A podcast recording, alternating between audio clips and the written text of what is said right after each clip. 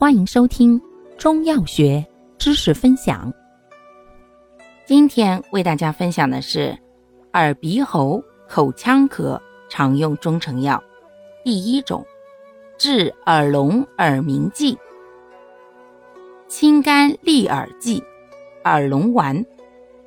药物组成：龙胆、黄芩、栀子、羚羊角、泽泻、木通、地黄、当归、九节菖蒲、甘草。功能：清肝泻火、利湿通窍。主治肝胆湿热所致的头晕头痛、耳聋耳鸣、耳泪流脓。注意事项：孕妇及脾胃虚寒者慎用。服药期间忌食辛辣油腻之物。感谢您的收听，欢迎订阅本专辑，可以在评论区互动留言哦。我们下期再见。